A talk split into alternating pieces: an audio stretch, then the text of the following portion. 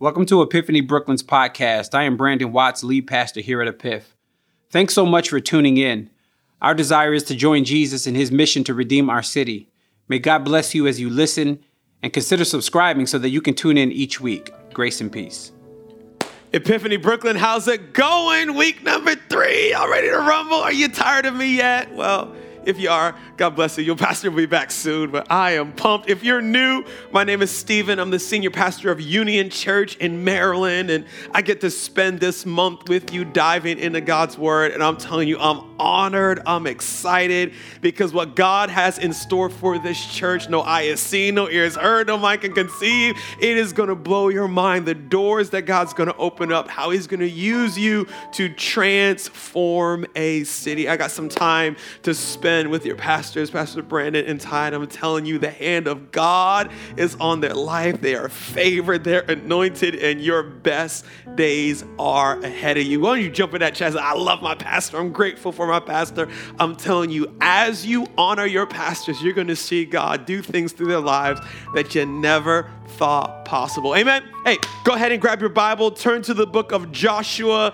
Joshua chapter 3, verse 14. We're in a series called Crossing Over, Crossing Over. And the whole idea behind this series, I believe prophetically that God has sent me to prepare you for the season he is getting ready to take you into. Hear me? You can ignore me if you want. Just take my word for it. Everything is getting ready to change. You're getting ready to step in to a season where you see God use you in ways that you didn't think possible. You see God open doors that you didn't even know to pray for. God is getting ready to do great things through your life. Here's the problem. I haven't even read the verse yet and I'm preaching. God can open a door for you, but if you're not ready for it, you can actually not maximize all the opportunity that God has for you. And my, my prayer over this time that we've been having together is that God is preparing you, that He's getting you on the balls of your feet, that you are ready for all that He has for you. I want to preach a message today called Get Your Feet Wet. Get your feet wet. In Joshua chapter 3, verse 14, it says this So it was when the people set out from their camp to cross over the Jordan with the priest bearing the ark of the covenant before the people. And as those who bore the ark came to the Jordan, and the feet of the priests who bore the ark dipped in the edge of the water, for the Jordan overflows at its banks during the whole time of harvest, that the waters which came down from upstream stood still and rose in a heap very far away at, at Adam, the city that is beside Zaretan. So the waters that went down from the sea of the Arabah, the salt sea, failed and were cut off, and the people crossed over opposite Jericho. Then the priests who bore the Ark of the Covenant stood firm on dry ground in the midst of the Jordan, and all Israel crossed over on dry ground until all the people had crossed completely over the Jordan. Somebody say, crossover. And let's pray, Father God, we're grateful, we're thankful, God, for this opportunity that we have to gather together as your people, God. You've brought us together, God, not just to hear your word, God, but to encounter us in a tangible way. This is a moment where heaven is going to invade earth, where miracles are going to break on our lives, where we're going to take one step closer to the plan, the purpose, the destiny that you have for us. So, God, have your way in our hearts. Speak to us, we pray. In the matchless name of Jesus, we pray. Amen and amen and amen.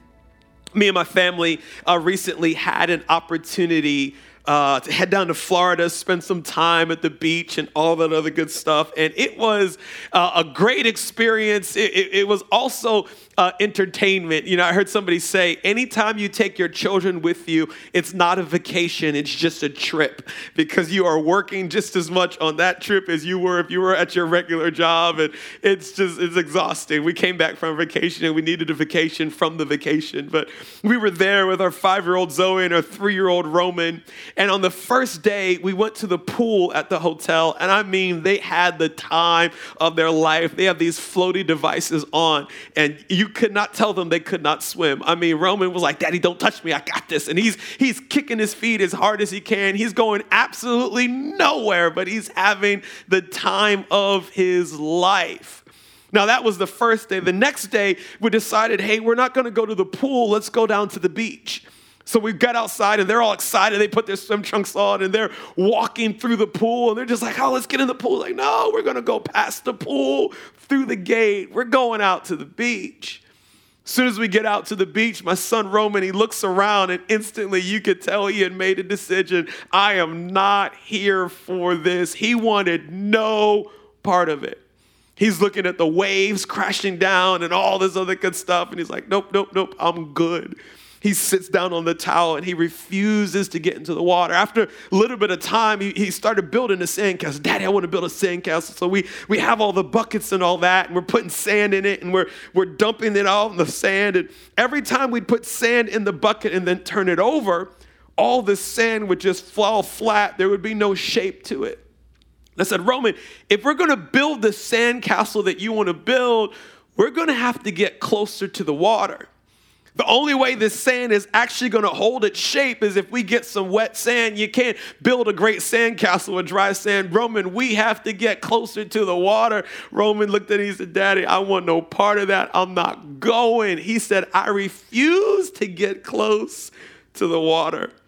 You know, as I was thinking about this message that we're preaching today, and get your feet wet, here, here's the thought that crossed my mind. There's nobody on planet Earth that does not want promotion. There's nobody on planet Earth that doesn't want increase. There's nobody on planet Earth that doesn't want the more that God has for them. Every single person is like, man, if God has more for me, I want it. It's not increase or promotion or more that we have an issue with. So often it's change. I, I, I, want more, but I want everything around me to remain the same as I take hold of the more that God has for me. Yeah, yeah, I want promotion on my job. I would love a raise. I would love more finances and an increase in, in responsibility. I just don't want to leave the job that I'm comfortable and familiar with. I, I just don't want to leave the position at my company that I, have I've learned and I, have become my comfort zone. I want more, I just don't want change. Or maybe you're in a position where, where, where your inner circle, the people that you do life with, they, they've somewhat plateaued. You don't have people in your life that are challenging you to love God more, that are challenging you to maximize life. You, you've just found yourself in a circle of complacency. And you're asking God, man, I would love for you to bring new people into my life. I would love relationships that are pushing me forward, that are challenging me. I, I just don't want to let go of the friends that I have. Find for so many of us, we, we want more, we want progress, we just don't want change. And I've discovered this that I can either have progress or I can have control, but I can't have both. If we're gonna step into all that God has for us, if we're gonna maximize, if we're gonna cross over, we have to be willing to step into a place of unpredictability. We have to be willing to step into a place where we don't have control of everything. We have to be willing to step into a place of vulnerability because I'm telling you, there is no more, there is no increase, there are no promises of God coming to pass that don't come along with taking a step of faith and trusting God in areas of our lives that we cannot control. Here it is, Joshua. He goes to the children of Israel and said, Hey, it is time. Today is the day. This is the moment. We are crossing over. Look at what he said. In Joshua chapter 3, verse 13, he says, And it shall come to pass as soon as the soles of the feet of the priest who bear the ark of the Lord the Lord of all the earth shall rest in the waters of the Jordan, that the waters of the Jordan shall be cut off, the waters that come down from upstream, and they shall stand as a heap. So he said, Hey, we're crossing over, but it's going to be a little bit different than the last time you crossed over. You got to understand, just 40 years ago, it was the children of Israel that were standing on the edge of the Red Sea. The Egyptian army was chasing them down. And you know the story. Moses took his staff, he, he parted the Red Sea by stretching his staff over the water, and the waters parted. And it says they walked across on dry ground.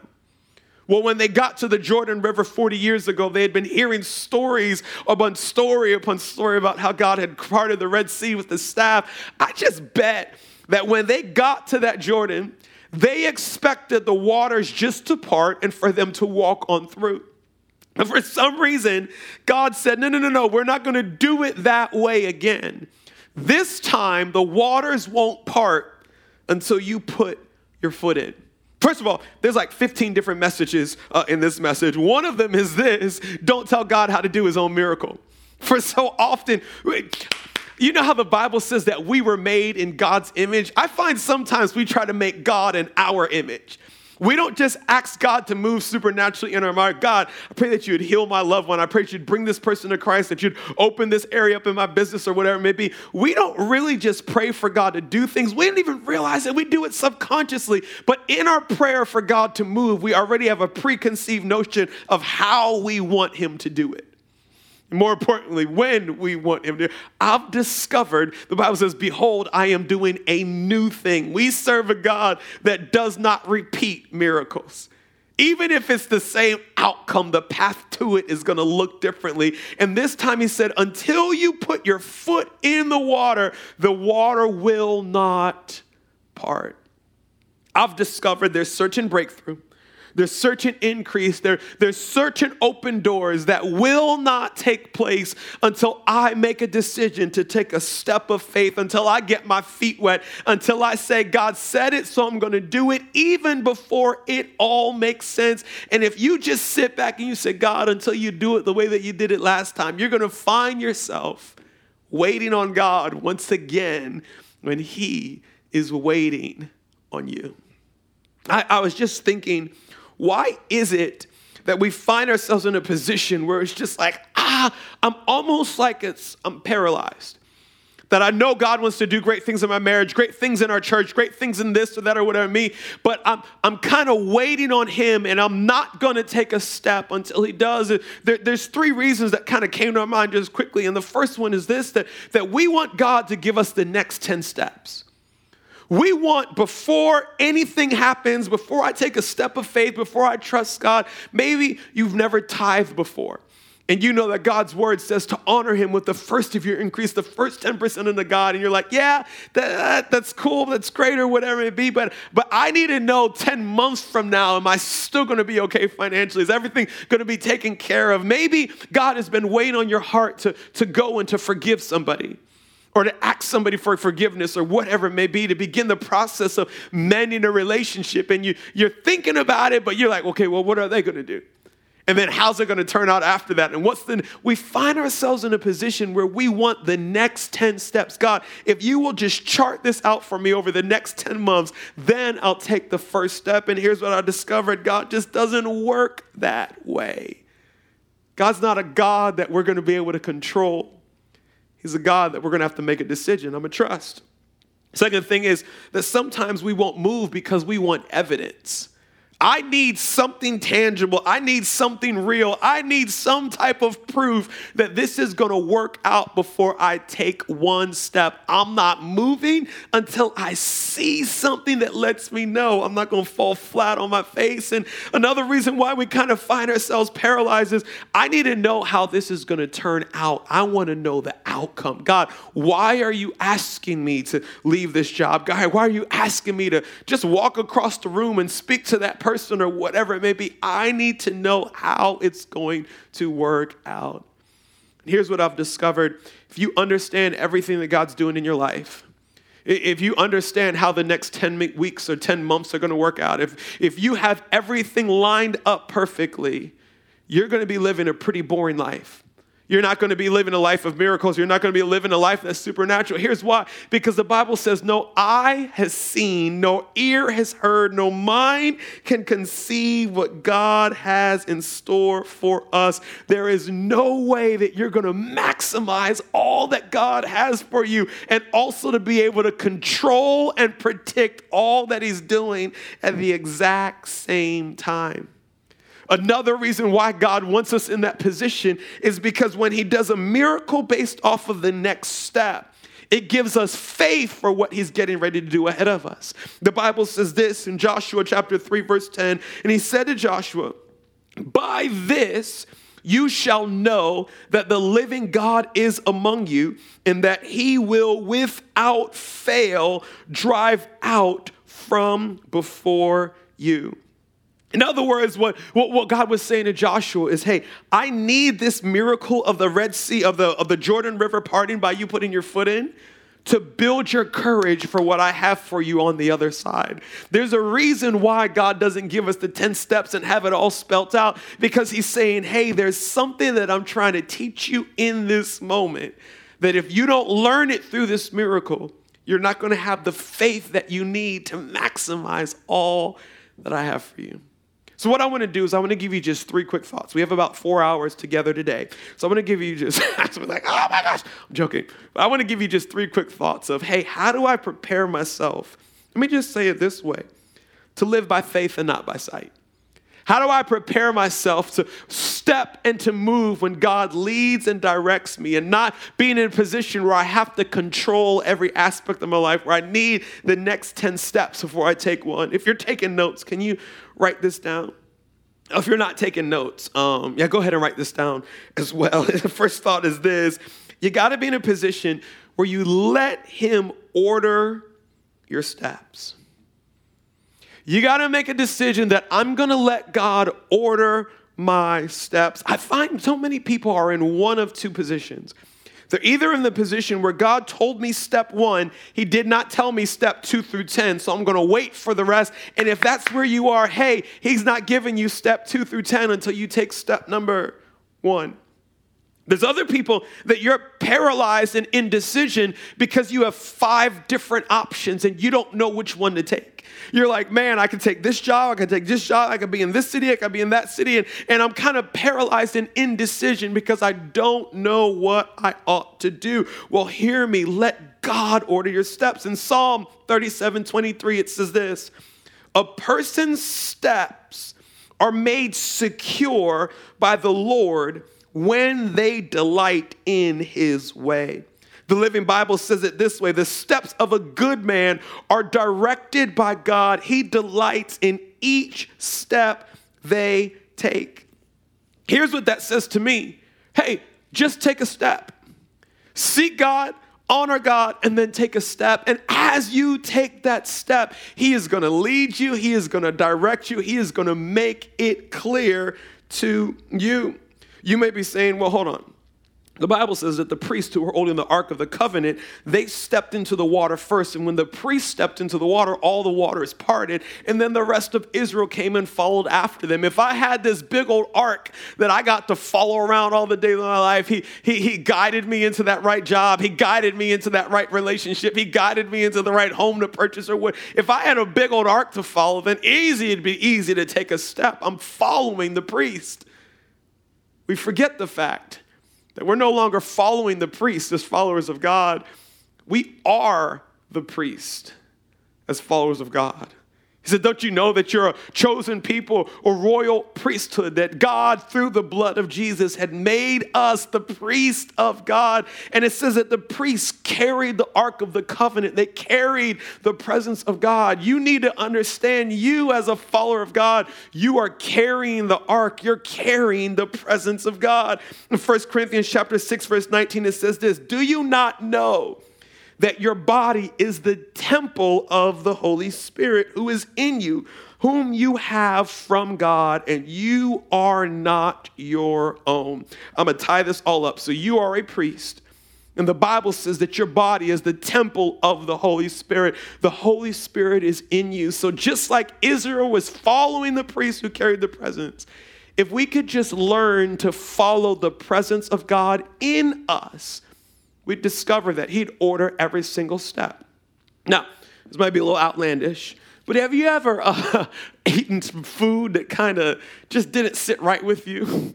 Maybe it was sitting in the fridge for a few too, too many days, and you're just one of those people you don't like to throw anything out, and you oh it's still good. It's only been here for eight days, and you went ahead and ate it, and next thing you know, you're kind of feeling something on the inside, or or maybe you went to a right restaurant, and it just because wasn't their day, it just didn't sit with you, and it kind of just it was uneasy. It's amazing to me how we're so in touch with our physical body, but yet sometimes we're out of touch with our spiritual body. Don't you know that the Holy Spirit sits inside of you? And when you're taking a step that's not the step that God has for you, your spirit feels uneasy. If we can just learn to be aware of the Holy Spirit inside of us, we can learn how, okay, I'm going to take a step and I'm going to check the spirit. I'm going to take a step and I'm going to check my spirit. I'm going to take a step and I'm going to check my spirit. And next thing you realize that actually God is directing your every single step. How? Break it down. The Bible says don't be anxious about anything. But in everything, cast your cares upon God. Let Him know everything you're concerned about. And His response is that He's to guard your heart and guard your mind with the peace that surpasses all understanding. An inner peace is an indication that the Holy Spirit inside of you is at peace. So when I'm walking according to God's direction for my life, I learn just move until I lose my peace. Like, let's say you have two jobs in front of you. Uh, which, which one is God's will for me? Well, I have a question for you. Which one do you want? Because the Bible says that God is giving you the mind of Christ. Make a decision, then after you've made a decision, see if you still have your peace. As long as I have my peace, it means that the Holy Spirit is at ease in me. I'm taking the next step. I'm taking the next step. I'm taking the next step. I'm just taking the next step directed by the peace of God in my life. When I was 23 years old, I had uh, been the youth pastor at my dad's church for a number of years, and we had seen an amazing kind of just move of God. We were actually allowed to have Bible studies in three of the public schools in the area. We had hundreds of kids coming out all throughout the week, hearing about Christ, being discipled. It was an amazing kind of just season of ministry in my life. But I remember at the age of 23, I kind of got to the place where for the first time in my life, I had lost vision for what was next. I, I, knew that God had called me to ministry. I knew that He had called me to that season. And every year, I'm just, I'm, I'm aggressive. I'm a visionary. I kind of like, we're going to do this, then we're going to do that. And for the first time ever, I had come to a place in my life where, like, God, I don't have, vi- I don't know what you have next for me. I don't even know if I'm supposed to still do this. I remember sitting down with a, with, with, with a mentor and he said, Hey, I think God is moving you on to a next season. I think you need to sit down. It was actually my father, who was a senior pastor at the time, said, I think you need to sit down with your father and let him know that God's moving you and that you're going to be leaving and taking this next step. And I'm like, I don't really know what the next step is going to be, but, but let's go for it. And I made up my mind, hey, I'll just go to Bible college. I don't know what to do next, so let me go to Bible college, hang out in ministry school, and, and see what God does. I remember that day when it was to sit down with my dad. I, I was a little petrified. Y'all got to understand, I grew up in the church. I was my dad's worship leader. I'd been there whole life. I, I kind of just had in my mind that I was never going to leave. And here am I taking a step, and I don't even really know where I'm going next. I sit down with my father and said, Hey, dad, I, I've got something to tell you. My dad says, Yeah, yeah, I, I'd love to hear about it, but before you do, I have something to tell you. Now, I know we don't know each other really well, but one thing you probably already know about me is I got a big mouth. There's just not a lot of times where you find me speechless or having nothing to say. I think this is probably one of the best decisions I ever made in my life. For the first time in my life, I said, Okay, dad, you talk first. So I was sitting there and I was barely listening to him because I just wanted to get off my chest. Dad, I'm leaving. As he was talking, he said, Stephen, then spend some time with your mom, spend some time with God. And I feel like it's time for you to step in and to take over this church as senior pastor. How do you feel about becoming the senior pastor of the church that he was pastoring at the time? You know how you're kind of like just not listening, then also say "Say what now? Huh? Long story short, through the next few weeks and months, as we prayed through it and brought it through the trustees of the church and all that, I was installed as a senior pastor of the church at that time. And as I look back on that season, I'm just like, whoa, whoa, whoa. I was the youth pastor. I lost vision, and then I was getting ready to go to a different city. God, what happened?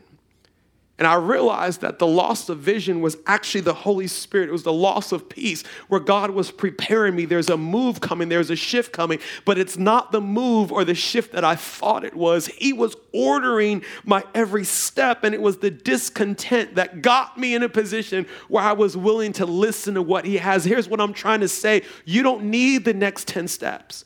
You don't need it all planned out and spelled out and packaged and wrapped with the bow on top. You just need to obey God with the next step, trust His peace, and watch that He will make sure your steps are ordered. The second thought is this you need to demand the right evidence. So many of us, we're like, God, I'll take that step, I'll do that, but I need something that you show me that proves to me that this is the right way. Hear me. We need to learn how to demand evidence from God, but demand the right evidence. There's so many people when it comes to faith that have a preconceived notion or a misconception about what biblical faith is. Many unbelievers, they think faith is like good hopes like, like being optimistic like like just i just i just i, I have faith. I just believe things are going to work out. I, i'm just hoping things are going i just know things are going to work. Hear me faith is not optimism. Faith is not positivity. Faith is not just seeing the glass half empty. The Bible says that faith is tangible. In Hebrews chapter 11, verse 1, it says this Now faith is the substance of things hoped for, the evidence of things not seen. Here's what it tells me that there's a substance to faith and there's an evidence to faith. In other words, if I'm gonna follow God, if I'm gonna get my feet wet, if I'm gonna take out on a step of faith, I need to do it by faith. And faith is not just, hey, I hope it works out. Faith is, I have substance and I have evidence, I have proof that God is going to do what He said He's going to do. So let's break it down. What's the substance of faith? God's Word. God's Word is the substance that we hold on to. What does that mean? Everything that God has promised me, it's backed up in Scripture. So if I'm gonna say I'm taking a step of faith and I need evidence that God is gonna do it, that evidence is coming from God's word. I need to find something in God's word that I can hold on to that's gonna tell me God said it, thus it must come to pass. I remember one time. It was probably about five or six years ago. Our church, Union Church, was in uh, right outside of Baltimore, and, and I was in a position where I felt like God was calling me to move our church about 25 minutes away. I was wrestling with it though. I didn't want to move. I felt like we were abandoning the community that we were in. I was like, man, what if it doesn't work out? Do people even move 25 minutes away? Is anybody gonna? I was just paralyzed. I remember as I was studying my word and just, God, can you just give me confirmation? I came across uh, Jeremiah 29, and there was a lot that's going on that passage. You know the verse, for I know the plans that I have for you, says the Lord, plans to prosper me, not to harm you, and all that kind of stuff. But here's what really kind of jumped out to me in that passage God said, Go to that land and settle. Pray for the blessings of God on that land. It said, Build houses and have children.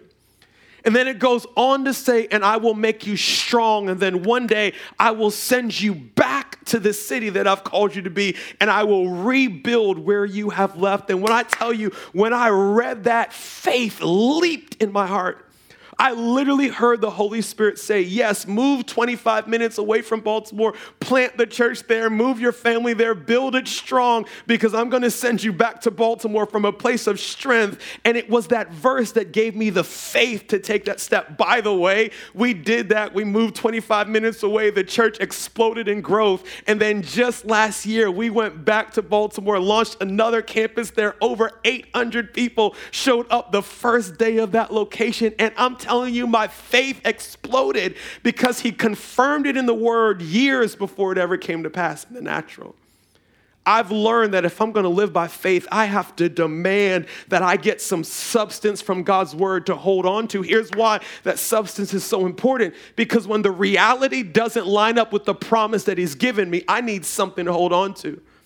Maybe you and your spouse, you're struggling to have children. You've had miscarriage after miscarriage, and you want to hold on to faith that you're going to have children, but, but you're lacking some substance to hold on to. Well, here you go in Exodus chapter 23, verse 26. It says this No one shall suffer miscarriage or be barren in your land. I will fulfill the number of your days. This is the verse me and my wife prayed over our children throughout the entire pregnancy. We're going to fulfill the numbers of our days. We're making it to 38 weeks, 39 weeks, there won't be miscarriage in our house. Maybe you're believing for a loved one to come to Christ and they're living as ratchet as whatever, you need some substance to hold on to. Joshua 24 15 says this, and if it seems evil to you, to serve the Lord, choose for yourself this day whom you will serve, whether the gods which your fathers served that were on the other side of the river, or the gods of the Amorites in whose land you will dwell. But dwell. But for me and my house, we will serve the Lord. I'm sorry, I'm getting excited. I've discovered if I can find a promise in God's word, that is all the evidence that I need. That is the substance that when I'm looking at something and it doesn't look like what God promised me, I can go back and grab my faith, the substance of what He's promised me. That verse, that scripture I have in my heart God's not a liar. He can't fail. It will come to pass. Well, watch this. It didn't just say that there'd be a substance, it said there'd be a substance and there'd be an evidence. Not only am I going to have God's word, but He's going to give me evidence all around that I'm on the right track and that He is with me. Here's what I've discovered that God will drop crumbs of miracles all the way along to our destiny where it may not be the supernatural breakthrough that we're believing for, it may not be that door opener or whatever it may be, but it's just crumbs of miracles to remind us that we're on the right track and He's still with us and He's still for us. If you study the Israelites' journey through the wilderness, it took them 40 years before they stepped into the promised land. But the entire journey, there were crumbs of miracles. There was manna from heaven. There was quail every night. There was a cloud of fire by night and a pillar of cloud by day. There was hail that vanquished their enemies. The Bible says their shoes never had holes in it and their clothes never wore out. I wish we can go back to those days because my wife wouldn't have to buy any more clothes. Your clothes don't have holes in it, babe. God has sustained you. That's going to get me in trouble. I actually shop more than she does. But here's what I've discovered that I will see little signs of God's favor and miracles. Oh, ah, I'm gonna get in trouble, but that's okay. You ever been in a position where God gave you the exact miracle you did not pray for? Like you're praying for your loved one to be healed and you get a raise at your job and you're like, God, I'm grateful for the raise, but uh, what about that healing? Or you're praying for a relationship to be mended, and then this situation works out, and you can't be mad at God because it's a miracle. It's just not the miracle you prayed for. I've discovered that God will kind of drop crumbs of miracles around us just to let us know you are on the right track. You have substance and you have evidence. Keep going. I've actually discovered, and you're gonna say I'm weird, but I've just been walking with God too long, that spiritual warfare for me is evidence that I'm on the right track. When I was immature in my faith, every time things would go wrong in my life, every time the enemy would attack, I'd go, man, is there sin in my life? What have I done wrong? But as I've matured, I've realized that the enemy only attacks what he's afraid of. If spiritual warfare is ratcheting up in my life, it must be I'm on the right track and I'm walking into all that God has for me. You have to learn to recognize that God gives you evidence all around you that you may not have stepped into the breakthrough that He has for you yet, but you are on the right track. We have to learn to demand the right evidence. then the last thing is this Pastor, how do I take that step of faith when it's not all planned out? How do I trust God with what I don't know to be certain? How do I not wait for everything to work out before I take the first step? The last thing is this understand that the outcome is always I win. It doesn't matter what's going on, the outcome is always I win. I'm I'm just one of those people that I like to take risk. I'm spiritual, so I call it faith. Uh, but if I wasn't a Christian, I'd still be the guy who's jumping out of airplane, who's just trying things. Uh, I'm just a risk taker, and I actually have kind of an intellectual approach to risk. Whenever I put myself in a position where I'm taking a step of faith, where I'm taking a risk, where I'm trying something new, I always work this scenario out to the worst case scenario. If this doesn't work out, how bad is it going to be? Like, if I fall flat on my face, how bad is it gonna hurt? And here's how I make decisions. If I look at the worst case scenario and it doesn't hurt that bad, I'm like, hey, let's go for it. What do I have to lose? I find so many people, they don't expect anything great from God because they don't think they can handle the disappointment of if He doesn't do it. I'm not believing God for that healing. I'm not believing God for a child. I'm not believing God for an increase in my business. I dare not increase my faith or expect anything of God because I don't know what to do if it doesn't work out. Well, just kind of follow my pattern with me. Think through the worst case scenario and ask yourself, can you deal with that? Well, here's what Paul said the worst case scenario is in Romans 8 28. And he said, the worst that'll ever be is that we know that all things will work for good for those who love God, to those who are called according to his purpose. Here's what I know that it doesn't matter the situation, the circumstance, it doesn't matter the mistakes or the path, that as long as I love God and I pursue him, every single thing in my life is going to work out for my good. I may not know the details of how it's going to work out, but I know the outcome of how it's going to work out. And the outcome is only one outcome, and that is that I win. You gotta understand who your father is. You gotta understand the kingdom that you are a part of. You are in a kingdom of victors, you are not in a kingdom of victims. There is no scenario in which you take a step towards God and it does not work out for your good. One of the things that I love about this passage about the children of Israel that were crossing over the Jordan, these was the younger generation, those who were 20 years and under when God said, Hey, the older folks, I'm not letting you go through. And remember, it wasn't actually their physical age, but it was their, their complaining and, and their distraction and the different mindsets that they had picked up that had kept them from crossing over to the promise. But this generation that was going into the promised land, watch this, they knew nothing about Egypt. They were born in the wilderness. They were born in a season, yes, where they were wandering around and undefined, but they were born in a season where all they knew was the promise that was ahead of them. They had nothing to do with the destruction behind them, they just knew about the promise ahead of them. Ah! Some of us were so in touch with the pain of our past that it's difficult for us to see the promise that God has for us ahead of us. We're so connected to that setback, to that abuse, to that divorce, to that bankruptcy, that it's hard for us to even pick our faith up to the place to believe that there's anything ahead of us. You got to remember what God's word said. It said, if any man is in Christ, he's a new creation. All those things of the past, God has washed them, he's passed them away and all things have become new. Hear me. Your best days are ahead of you. And there's absolutely no scenario where what is in front of you doesn't work out for you. Can I mess with your head? Y'all know King David, the second king of Israel. The Bible says King David was a man after God's own heart. David, even though he was a lover of God, there was wounds of insecurity and rejection in his heart that he never dealt with, which made him a horrible father and made him a little bit kind of deviant. So if you know the story, he ended up having an affair with a woman named Bathsheba to cover up the affair. He committed murder, killed a husband. Oh, that that's pretty jacked up where you're having an affair and you commit murder. You would think in your mind, you're done, it's over. So watch this. David repents. He turns back to God. And the child that he had with Bathsheba, Solomon, God used that child to be the next king of Israel.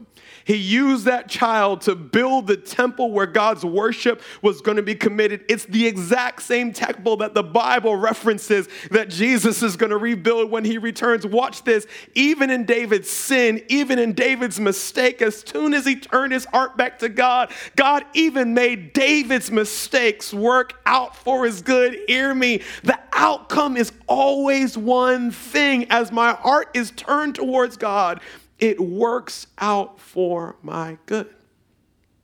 So I don't need 10 steps. I already have a guarantee that God, you're in my future. I haven't gotten there yet, but you're already there. And it's good and it's perfect. 1 Corinthians 15 57 says this, but thanks be to God who gives us the victory through our Lord Jesus Christ. Therefore, my beloved, Be steadfast, and immovable, always abounding in the work of the Lord, knowing that your labor is not in vain in the Lord. Hear me. Stop being paralyzed in uncertainty. Stop being, I'm just not quite sure where to go. No, no, no, no, no. You have victory in everything that you do as you keep your eyes and your heart locked on Jesus. Hey, let me pray for you. Father God, we're grateful, we're thankful for this opportunity.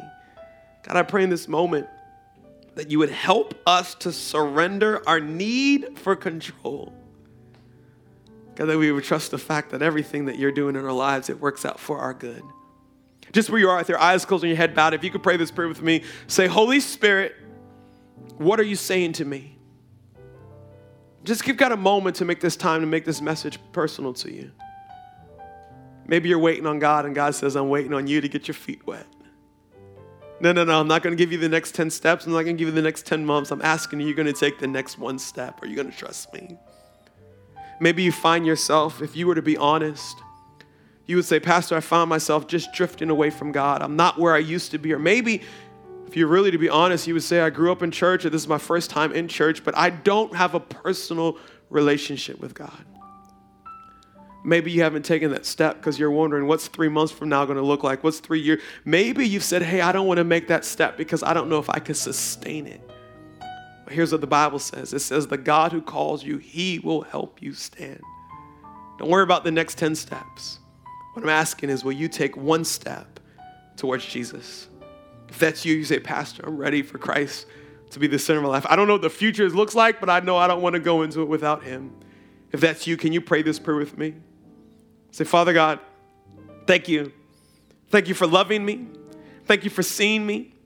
Thank you for sending your son Jesus to die on the cross so that all my sin, all my mistakes can be erased. Today, I surrender. I give you all of me. Be my Lord, be my Savior, and use me for your glory. In Jesus' name, Amen and amen and amen. I love you. Hey, let's worship.